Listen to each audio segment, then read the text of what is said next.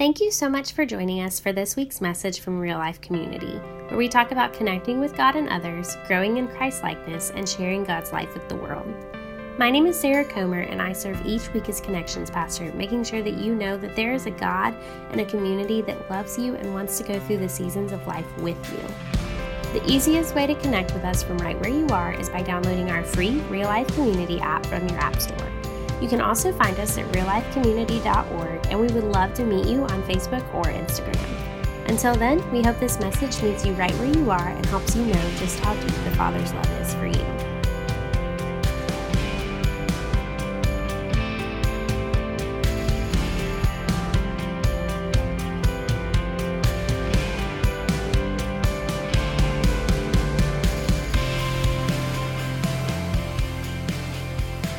Uh, good to be together today. And we um, have been in this series on Revelation for a little bit. We're going to be in here for a little bit longer. And today we're in Revelation chapters 8 and 9. If you brought your Bibles or want to turn there on your phone apps or however you access the Bible.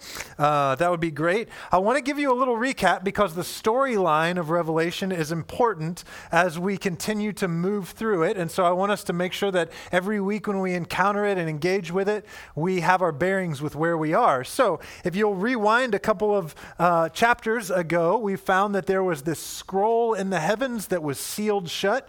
And this scroll represents the plans of God that are moving creation towards the final day when God judges and casts aside evil and restores and renews all of creation. And the heavens join together with the earth, and God is the center on the throne, and, uh, and Christ is worshiped. And, and there's this great wedding day of, the, of Jesus and his bride, the church.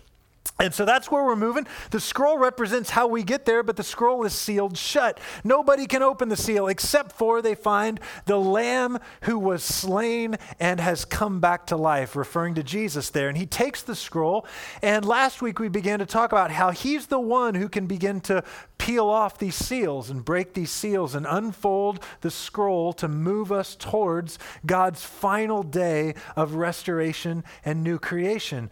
Uh, unfortunately, we find that these seals, as they're breaking, we have to go through some trouble to get there. It's not just this straight shot of easy, uh, smooth sailing for the people of God. There tends to be these disasters that we have to live through, and trouble, and trials, and tribulations. And each seal uh, represents, it seems like, something like that that's happening in the world that moves us in that direction.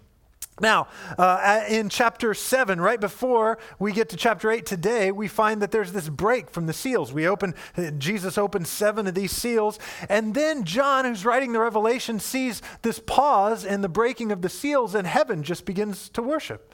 Uh, and, there's this great worship service, and all the elders and, and um, the, the creatures around the throne are falling down and worshiping. And we see this picture of Jesus as the good shepherd which is a great image to remember uh, when the church is living through trials and tribulation and dry seasons and valleys, to remember that our Savior comes alongside of us in those dark times and is still leading us through and will bring us ultimately to a place of God's rest and abundance and promise and goodness and rivers and milk and honey and all those wonderful things that the shepherd is still there. Now, that's the scene going on in heaven before we get to the seventh final seal.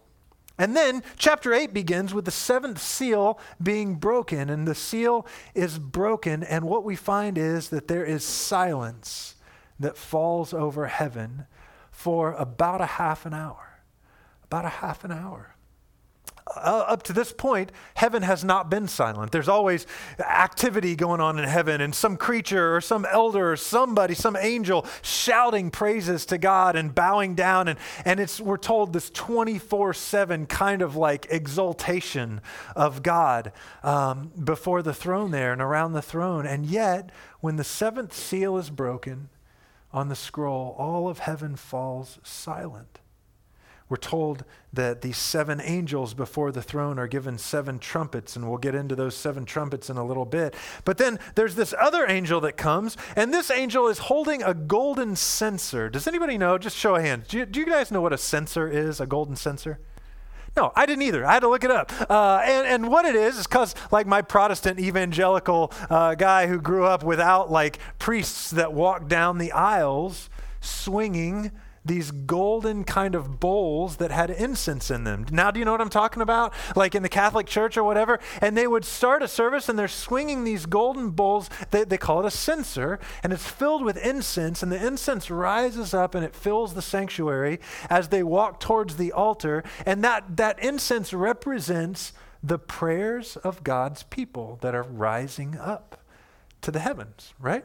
And so this other angel comes. He's got this golden censer. You can imagine him waving it before the altar of God, and it's full of incense. It's got so much incense in it because it's all of the prayers of God's people. Here's what it says Revelation chapter 8, verses 3 and 4. Another angel who had a golden censer came and stood at the altar, and he was given much incense to offer with the prayers of all God's people. And he gave that on the golden altar in front of the throne. The smoke of the incense, together with the prayers of God's people, went up before God from the angel's hand. Guys, let me just pause here. I, the message is going to end up going in a totally different direction, but I do want to pause you because this is really an, an interesting, really cool concept heaven has been a rock concert up to this point. I mean, it's been 105, 110 decibels, airstrip kind of volume, uh, like, you know, U2 in a, in a venue, kind of like that kind of thing. Uh, just crazy, noisy with the praises of God. And the one thing that makes heaven fall silent is the prayers of God's people.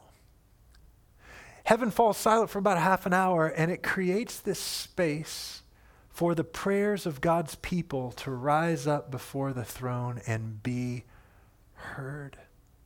Now, think about if you're one of these early Christians that are receiving this letter to the churches about the revelation that uh, Jesus has given to John, and you're living through these horrible struggles these two things that become really important for you one, to recognize that the powers that be on the earth are not the only powers that be, and their power is limited because there's a greater power in heaven. And in the heavens, all of creation is properly oriented around the throne of God. So just to be aware that there is that reality that's above and beyond our current situation, circumstances that we're living through, that will ultimately snuff out the bad and evil that we're dealing with. That's important to remember. But it's also really cool for these Christians who are living through this suffering to remember that while all of that worship is going on, that worship quiets down when the prayers of God's people go up because God needs to hear what his people are saying. And all of those prayers all of your prayers, all of my prayers, all of the people who have come before God and all of those days between Revelation and now and will come ahead, those prayers all rise up to God. And here's another cool thing we find out that the scroll isn't unsealed and the activity of God doesn't go forward apart from or without the prayers of God's people. This is like a hinge pin. This is a turning point in Revelation. The prayers go up to the throne of God, they are heard, and God is moved to the point where the angel takes this censer that was filled with incense and he, he takes fire from the altar of God, and then these prayers of God are then cast down to the earth, full of the fire of the altar of God. And this is where we begin to see the scenes of God's judgment on the evil that is running rampant in the world. The evil in the world that these Christians are dealing with and going through will not escape the judgment of God. There are these prayers going up God, we're suffering. God, there are people taking our lives. There are people burning our houses down. There are people refusing to let us to come into areas of commerce unless we bend a knee to Caesar. What will you do about this, God? And the prayers are cast down in judgment then upon the earth. And the judgment comes in the form of angels blowing trumpets. This is John's stylized way of telling us that God is going to deal with the rampant sin and evil and rebellion in the world. And so we find that the first angel is given freedom to blow his trumpet, and, and it gets really, really ugly really fast as you read through chapter 8 and into chapter 9 as these angels begin blowing trumpets. The first angel blows his trumpet, and hail and fire and blood are poured out upon the earth, and a third of the earth is burned away. The second angel comes, blows his trumpet. And again, these trumpets are the trumpets that represent God's judgment on rebellious portions of humanity. It's not that there's an exact third of, of humanity that needs to be judged. These are stylized versions of just saying, hey, the evil is going to get pruned, it's going to get judged, it's going to get taken care of. And so the second angel uh, blows his trumpet, and that image is a burning, something like a burning mountain that's thrown into the sea and a third of the sea creatures die, a third of the ships are destroyed. The sea turns to blood. Do you remember another time in the story of the scriptures when the water turns red like blood? Do you remember this? Think, begin to think back to the Exodus story and remember that Exodus story because it's going to come into play. This is where it's all going. John's uh, pulling on the imagery from the Exodus story. The third angel blows his trumpet, and a star falls from heaven, and it falls on the rivers, and a third of the waters turn bitter. That also uh, happens in, somewhere in the Exodus story there. And many die from drinking it. And then the fourth angel blows his trumpet, and a third of the sun is struck a third of the moon, a third of the stars, uh, a third of them become uh, of their of their light becomes dark, and so a third of the day is dark, a third of the night is without any kind of light at all. These are the trumpets of judgment on the rebellious, runaway, evil forces and powers of God, uh, of, of the world that's gone away from God, being blown and proclaimed and announced. And then we have this pause. The same kind of thing happened when Jesus was breaking the seals. You had a pause between the fourth and the fifth, and then, and then the, the uh, fifth and sixth trumpets are going to do something a little different. But before we get to the sixth, fifth and sixth trumpets, there's a pause, and you've got this bird flying over the earth, and, and the original language is a little unclear. It could refer to either an eagle or a vulture or a raven or something like that. Uh, so pick your bird. Uh, it's flying through the air, whatever you decide that it should be, and, and the bird speaks, and the bird cries out, Woe, woe, woe upon the earth. For those who are left, woe upon the earth. And and then the fifth angel blows his trumpet, and trumpets five and six are these highly stylized pictures of, I think, just kind of like evil being unleashed on the world. It's almost like God um, takes this moment and says, okay, we've been holding back the, the horrendous nature of evil in some ways, has been locking it under the earth or been holding it back with the rivers or whatever. And now these angels are going to blow, and evil is going to be set free to do what evil does. And what evil does is it tears stuff up, it destroys.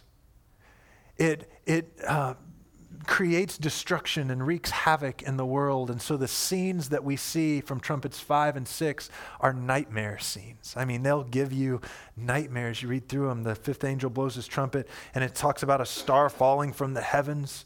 And, and the star that falls from the heavens, which is kind of representing this rebellious angelic figure, is given the keys to the depths of the abyss.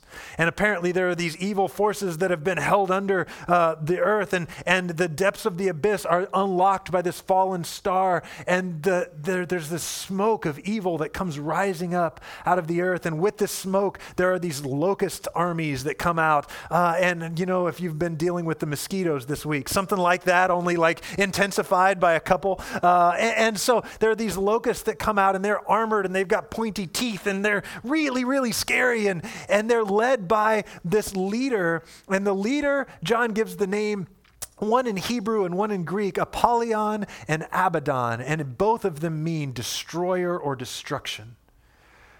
So these armies of evil locusts are being led by the leader of the army, whose purpose is to destroy God's good world. Now, this isn't God's desire for the world. This is rebellious evil being let loose to do what it does for a season. You can imagine those early Christians reading this, and they know they're, they're living through it. They're experiencing evil run amok and, and just being persecuted and suffering and killed. And they know these are the realities that they're experiencing. And again, we're reminded this is not a detour, we're moving there. We're going to get to that final day, but we've got to go through some of these things first. The sixth trumpet blows his trumpet, or the sixth angel blows his trumpet, and apparently there are these four angels that have been held back by the river Euphrates, and, and these angels are angels of destruction. And so finally, um, this trumpet blows, and the judgment is let loose, and these angels come and they lead an army of 200 million horses, and these horses are dangerous, and they're blowing smoke and fire and sulfur out of their mouths, and their tails have mouths with, with teeth on the end of them them and can bite people. I mean, it, again, nightmarish kind of stuff. These judgments that are poured out on the evil that has run amuck on the earth. Sometimes, guys, we can get into this kind of like deal where we flirt with evil a little bit. You know what I'm talking about? Where we flirt with some rebellion a little bit. I'm just gonna, you know, I'm just gonna dip my toe in this, uh, in this thing that I know is not gonna bring any kind of good into the world. I'm just gonna uh, just jump into this gossip a little bit. I'm just gonna go to this website over here. I'm just gonna go this far with some alcohol. I'm just gonna do this. I'm just gonna kind of, kind of dabble with some different things that are going to end up like their purpose isn't life giving. We fool ourselves when we think we can buddy up to rebellion and evil and destruction in the world and just taste it, just nibble it, just walk alongside of it for a little bit. The end for all of the destructive forces in the world is an end. It's the judgment of God being poured out on these things. And this, the purpose of these things, when we think, oh, yeah, it's not going to be that bad if I just, you know, have that conversation or go that place or experience that kind of thing, it's not going to be that bad. And yet, what Revelation is showing us here is when you play that out, when, it's, when evil is given free reign to run its course, it steals and it kills and it destroys. Be aware of this, John is telling us. So we've got all these trumpets that are blown with this judgment of God. And all of this leads me to the question I mean, how do you preach a sermon on the trumpets of judgment? You know, uh, I want to I want to come up and tell you good news and you know preach happy things, and and yet you've got all these trumpets that are being blown. What do you do with all this destruction? I think that's a question we have to ask in seasons in Revelation. I got three quick things that I want to say about that. Number one is that when you see scenes of judgment leading toward the final day of ultimate judgment of evil and new creation and restoration and all these things that we want to get to, we can't ignore the seriousness of the nature of sin. It's not like we can just gloss over sin, guys. It's not like we can just hang around with it for a little while or keep it in parts of our life or just kind of buddy up to it or whatever, like I was saying. Sin has to be dealt with. And it's not like the longer we live as human beings, like, like sin becomes less and less and less. We, we sanitize it and we try and, try and push it off to the side and we pretend that it doesn't exist at the level that it does. But the reality is, there are sex trafficking rings going on in Tennessee all over the place today. There are, like that kind of evil, there are dictators around the world that are killing their own people. There are wars that are going on. These kinds of things, we see them on the news and we're like, oh, yeah, that's happening somewhere else, or that's not that serious. But it continues to grow up and get worse, and it runs rampant in the world. That kind of evil has to be dealt with. And until it is, the only word that God can speak on an earth that is run amuck in rebellion is the word of judgment. N.T. Wright uh, says it like this He says, Until evil has been judged, condemned, and radically uprooted from the earth, the only word the earth as a whole can hear from heaven is that of judgment. We have to take it seriously. And some of us who have experienced some effects of abuse or addiction or, you know, just all sorts of violence, against our life, or, you know, we can fill in the blank. We need evil to be judged. We know that that can't carry on. We know that it can't go on into God's good creation. It has to have an end somewhere. And by the way, when we hear the trumpets being blown, one of the things we'll find in chapter 9 is that all of the people who have been marked on the forehead with the seal of the Lord are protected in some way from these judgments of God. And so they still suffer. We still suffer. We have to live through these dangers. And yet, there's some sense in being claimed by God, being marked by God, protects us in some way from these judgments that are poured out onto the world. Number two, the second thing I want to say, what do we do with all this violence, is don't mistake symbol for reality. It's real easy to go into Revelation and read about all these armored locusts and uh, with the teeth and the, the hole opening up from the earth and smoke pouring out and bowls of fire being thrown out from heaven, these kinds of things. It's easy to read those and think, ah, what nation is he talking about there?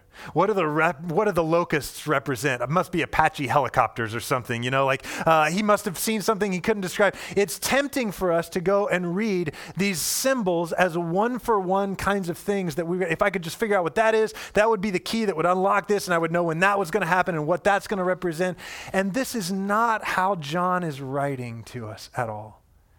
This is a highly stylized way for John to say God's judgment is coming, is here in some ways, will continue to come in some increasingly powerful ways until it is finally and ultimately cast out of creation. So these are highly stylized ways of talking about God dealing with evil in the world to purify the world, to prune the world. Also, remember that it's not a straight line, one for one series. There's this repeating, compounding, intensifying scenes of judgment that will ultimately lead to that final expulsion of evil from God's good creation. One of the things that we'll find, you might get tired of hearing me say this over the next few weeks, but from chapter uh, 6 or so through about chapter 18 in Revelation, it's almost like we're, we're on one of those old sit and spins. Do you remember those, those toys? Yeah, some of those you who are a little older. I had one on my back porch.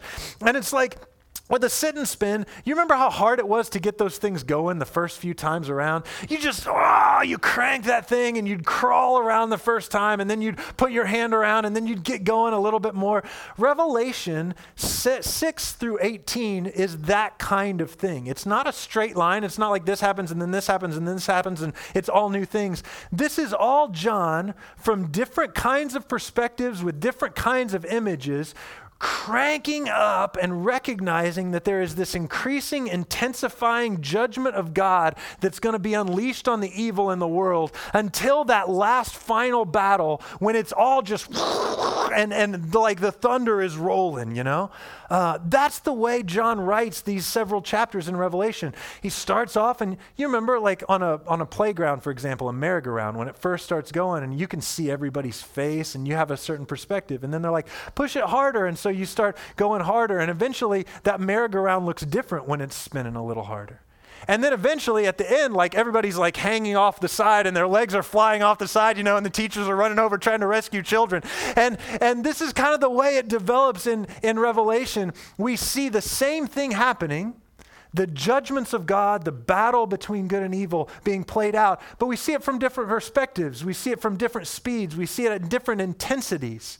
And we know this because, like in chapter 6, the sun has already been thrown from the sky. The stars have all fallen. The mountains have all been removed. And then here we are in chapter 8, and the sun's back up in the sky, and a third of it's being darkened, and the stars falling from the sky again, and the mountains are being thrown into the sea. And this thing happens. It's like a rotating kind of thing. We see them over and over again. So, not a straight line, highly symbolic, not a one for one kind of deal. Last thing these chapters, 8 and 9 here in Revelation, are a rerun of the plagues.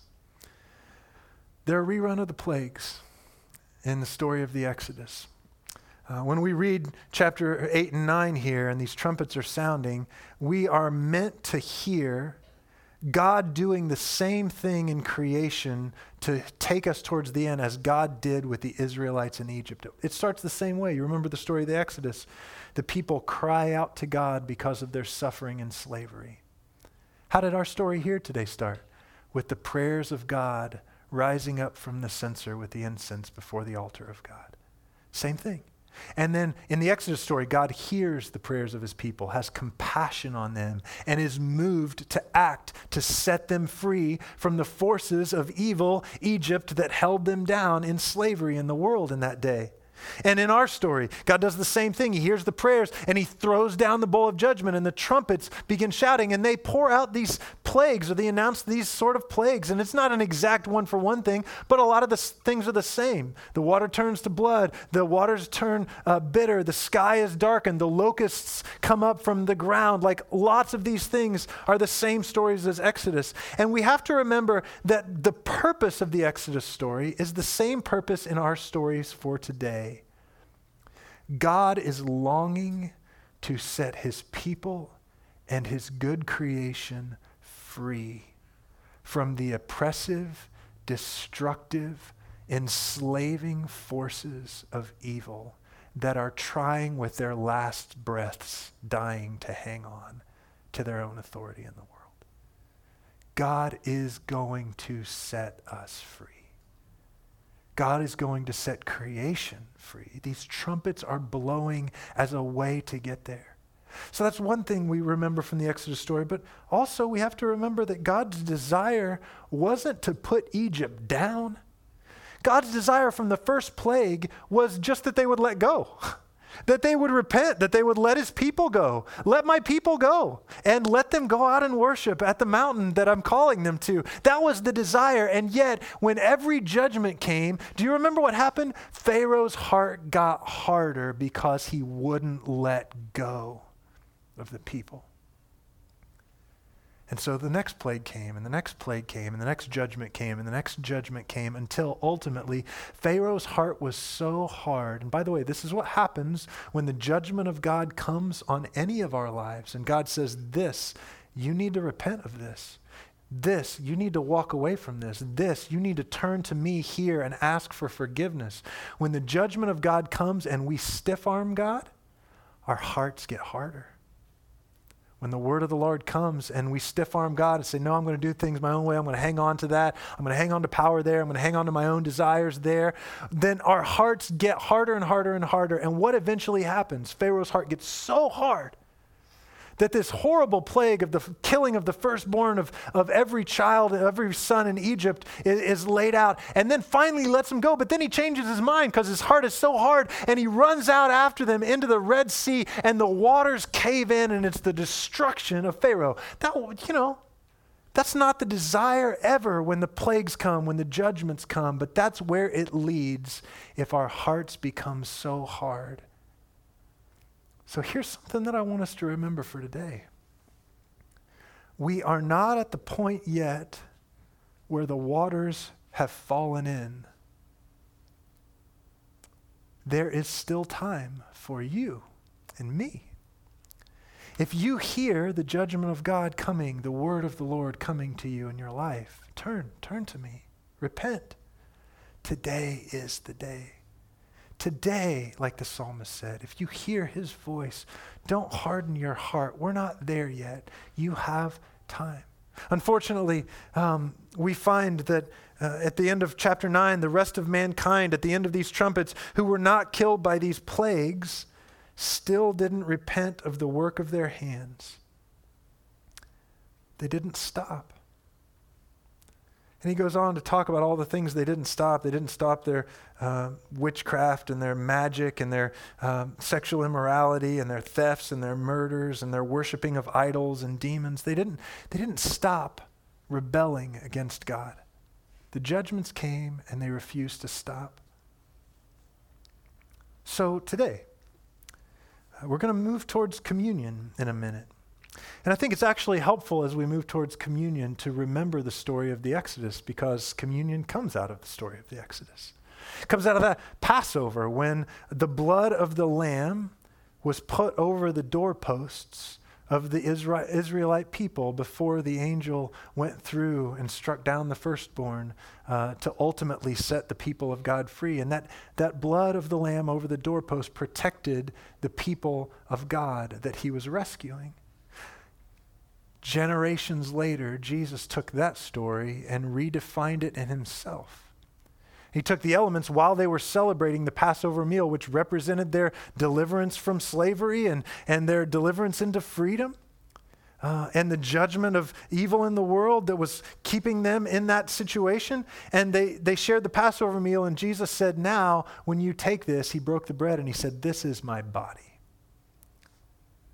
broken for you. This is my blood shed for you. When you eat this, when you drink this, remember me. And the next day, he gave his life for our freedom. He took the judgment of God upon himself for our sins and for our rebellion. So Jesus becomes our way to freedom. As you come this morning, as you receive the elements, we remember that Jesus is our way to freedom today. He is our way to freedom. And He is the source of life that sees us through the judgment. Today, I hope that you will be able to rejoice in that as you receive communion. And I also hope today that if God's putting his finger on an area of your life, or maybe your life as a whole. Maybe you've just been living in rebellion for a while and you know it. And it's time today, today, do not harden your heart. Give that over to God. Let the blood of Jesus be applied to that. And let it lead you to freedom and life. Would you stand?